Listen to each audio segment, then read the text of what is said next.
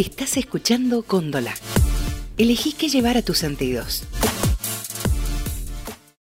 Un hombre que vomita su percepción del mundo en una sala vacía. Un psicólogo con forma de vitrola que contesta cuando quiere y a través de una pantalla. Oye Willy, una creación original de relatos nocturnos.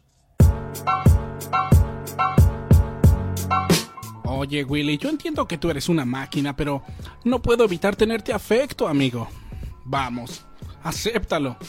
¿Quién sobó mi espalda mientras yo vomitaba tirado la otra noche? ¿Quién encontró mis llaves? ¿Quién me informa sobre el clima? Lo sé. No debo superar la barrera médico-paciente o como quieras llamarle. Pero déjame decirte que cuando te vi en esa rebaja de liquidación de invierno, casi me da un ataque. Y gracias a ti es que esta noche estoy aquí hablando contigo. No creo que vuelva a tener un conflicto mental como el del mes pasado. ¿En serio quieres que lo diga? Eres un pillo, idiota. Pues bien, eres el mejor roboanálisis que pudo haber estado en esa sección de liquidación.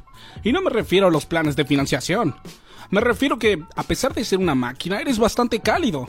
¿Entiendes lo que digo? Oye, ¿sabes la cantidad de amigos que he perdido por la locura que impera en las calles?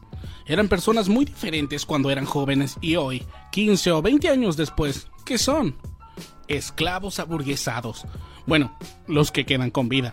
Pero no quiero meterme en política ni en el análisis sociológico de nuestra existencia. Quiero estar presente, en el ahora. Esta es mi sesión. Solo quería decirte que me parece que los días sábado por la noche serán nuestras sesiones. ¿Te parece bien a esta hora de la noche? Perfecto. Sí, de acuerdo. Si llego a salir, te avisaré. ¿Sabes? Al principio fue un problema que no tuvieran modelos parlantes y que solo estuvieras tú, y en rebaja, con la pantalla en la que debo leer cada maldita cosa que estás diciendo. Tal vez te cambie cuando cobre el aguinaldo. Sin embargo, como terapeuta eres bastante bueno sobre todo callado, a pesar de que nunca estuve frente a uno y esta es mi primera vez. ¿Sabes? Que el otro día alguien se burló de mi acento. Me crié viendo todo en español latino. Mi padre estaba muerto y mi madre trabajaba casi 20 horas por día. Hacía rato que Walt Disney había desplazado mi identidad, sobre todo sus nuevas creaciones e historias, y no me refiero a la compañía. Me refiero al viejo. ¿Recuerdas que estaba congelado? Bueno, lo descongelaron. Y ahora la compañía no solo se ha quedado con sus obras, sino también con su puto nombre. Así es, el hombre que alguna vez se llamó Walter Elias Walt Disney y que nació en Chicago, Illinois, el 5 de diciembre de 1901, hoy se llama Juancho Pérez y tiene 79 años. Despertó sin saber cómo en Venezuela, atiende un bar como mozo y se declara simpatizante del neoliberalismo. En fin, se burlaron de mi acento y casi me cortan las pelotas. Hay muchos neonazis en el barrio. Los edificios de 300 pisos no solucionaron la inseguridad. ¿A quién se le ocurrió semejante idiotez? Iba caminando y de pronto me interceptaron. Estaba en un lugar alejado, donde termina la ciudad y empieza esa otra franja en donde las personas viven realmente mal. Sé que me doy un par de gustos de vez en cuando, pero el gusto que se da a esta gente es mantenerse con vida. Pareciera que viven en un campo de batalla en el que nunca cesa el conflicto. Llegué, salí del colectivo enrejado con una de esas puertas electrificadas para evitar asaltos. Cuando hay miseria, la delincuencia crece. El piso de tierra me recordó de dónde venía. Alrededor de la estación de servicio había un pueblo levantado con restos de chapas, pedazos de naves del 2097 esas que se usaron para intentar llegar a Plutón y se habían transformado en puertas, techos, paredes y ventanas. Me dijeron, maldito negro de mierda, y vinieron por mí. Eran unos cinco, pero reconocí a uno. Se había estado acostando con una de las ancianas que adivinan el futuro por una módica suma y que ayudan a mucha gente a equilibrar su mente. Observé a la horda fascista que venía con la clara intención de utilizar mis testículos para frenar la puerta del baño cuando hay correntada en las noches de verano. Se pararon alrededor mío. Su mirada estaba consumido por un odio que venía siendo alimentado desde hacía muchísimos años. ¡Ey, maldito negro! Es momento de morir.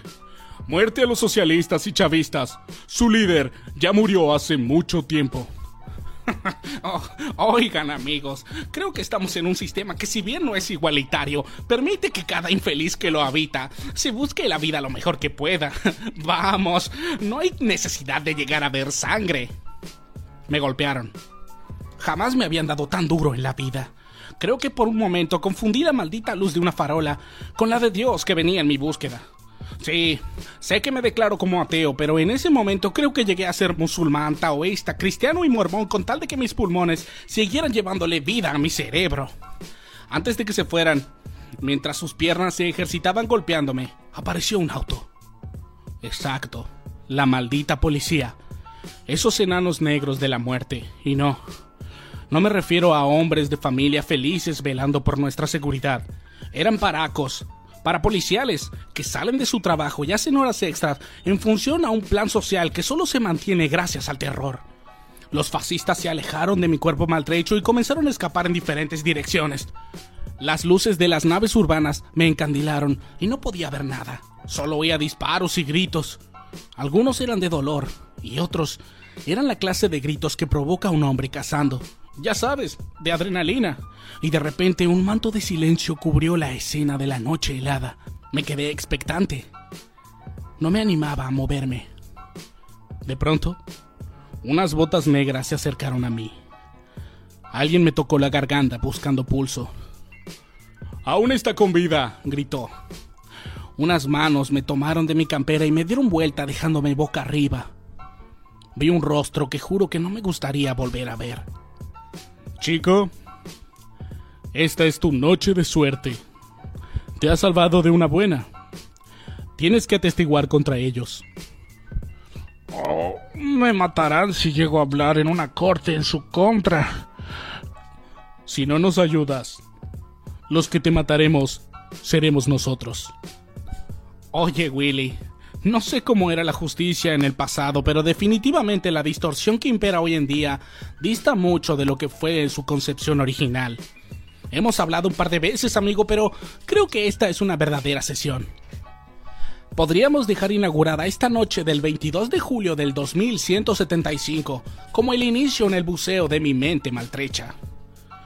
Me levantaron entre cuatro. Sabía que esa bondad era porque ellos querían algo y yo se los podía dar. Me llevaron hasta un rincón en el que podía oír el alambrado electrificado vibrar como una maldita idea macabra.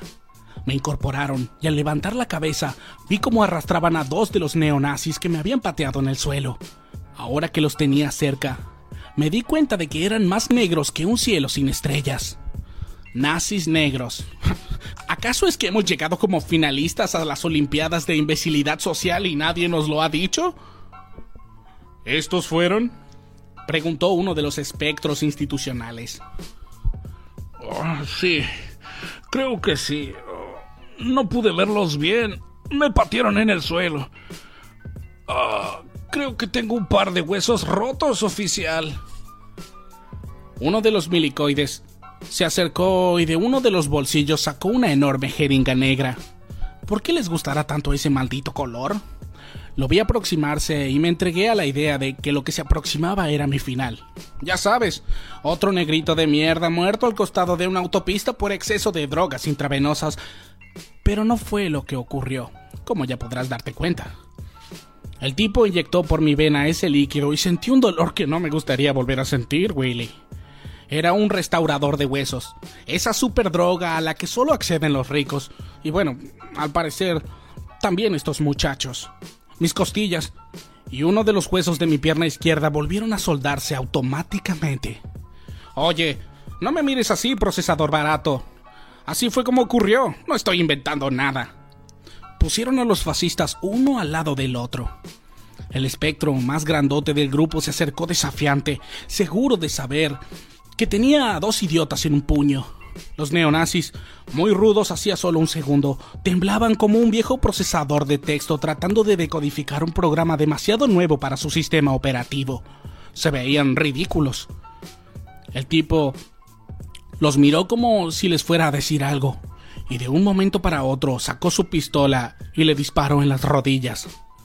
Willy, he soñado con el alarido de esos bastardos durante muchas horas, muchos meses Me hubiera gustado darle su merecido, pero estos tipos solo estaban haciendo lo único que habían hecho a lo largo de la historia desde que fueron creados. Abusar del más débil. Como podrá imaginarse, doctor, lo único que quería era irme de allí, alcoholizarme o drogarme hasta que el sol de las 4 de la tarde me despertara mostrándome lo absurdo que soy. Me soltaron, y uno que tenía la voz más suave, pero no por eso carente de locura, me dijo, Usted fue atacado por vándalos armados. ¿Armados? Pregunté. Al lado de los cadáveres, uno de los oficiales tiró dos armas como si se les hubieran caído luego de un enfrentamiento. Oh, claro. Armados, dije. Cuando se fueron saludándome como a un imbécil que se saluda para recordarle que es un imbécil, empecé a caminar. A unos pocos metros había un bar. Esos puestos de comida que suelen estar a los costados de las rutas para los conductores cansados y viajeros en busca de aventuras. Entré y algunos me miraron en consecuencia con mi apaleada apariencia. Me senté y un tipo con un brazo robótico limpiaba uno de los vasos detrás de la barra. Usaba lentes espejados. Le pedí un trago, pero antes de que lo sirviera vi que vendía marihuana. Me vendió un tubo de flores de un kilo y me dirigí al sector fumadores. Me senté y mi trasero agradeció lo esponjoso que se sentía el sillón acolchado. Prendí un poco en la pipa y mi mente comenzó a viajar como un tren bala. Vamos, no me mires así, Willy. Si tienes prejuicios contra el THC, no es mi problema. Mientras me relajaba y mi cabeza disfrutaba el jazz electrónico, una chica se acercó para preguntarme si no quería divertirme. Por supuesto. ¿Quién no, querida? respondí. Me comentó cuánto me costaría divertirme con ella y me insinuó sentándose peligrosamente a mi lado. Le dije que era muy menor para mí y que lo mejor sería que dejara lo que estuviera haciendo y que se metiera en la universidad y se licenciara en prostitución. Ya sabes, todo es más fácil cuando eres licenciado, aunque sea en recolección de basura. Ese maldito papel te abre puertas, Willy. Créeme, sé de lo que hablo. Primero se indignó. Le dije que se calmara y que empezáramos de nuevo. Se relajó. Le dije que le pagaría el doble de lo que cobrara por una noche salvaje si solo me hacía compañía simulando ser mi novia. Larguémonos de aquí, le dije, y salimos de aquel antro. Recorrimos Mercedes City tomados de la mano como si nos amáramos desde hacía mucho tiempo.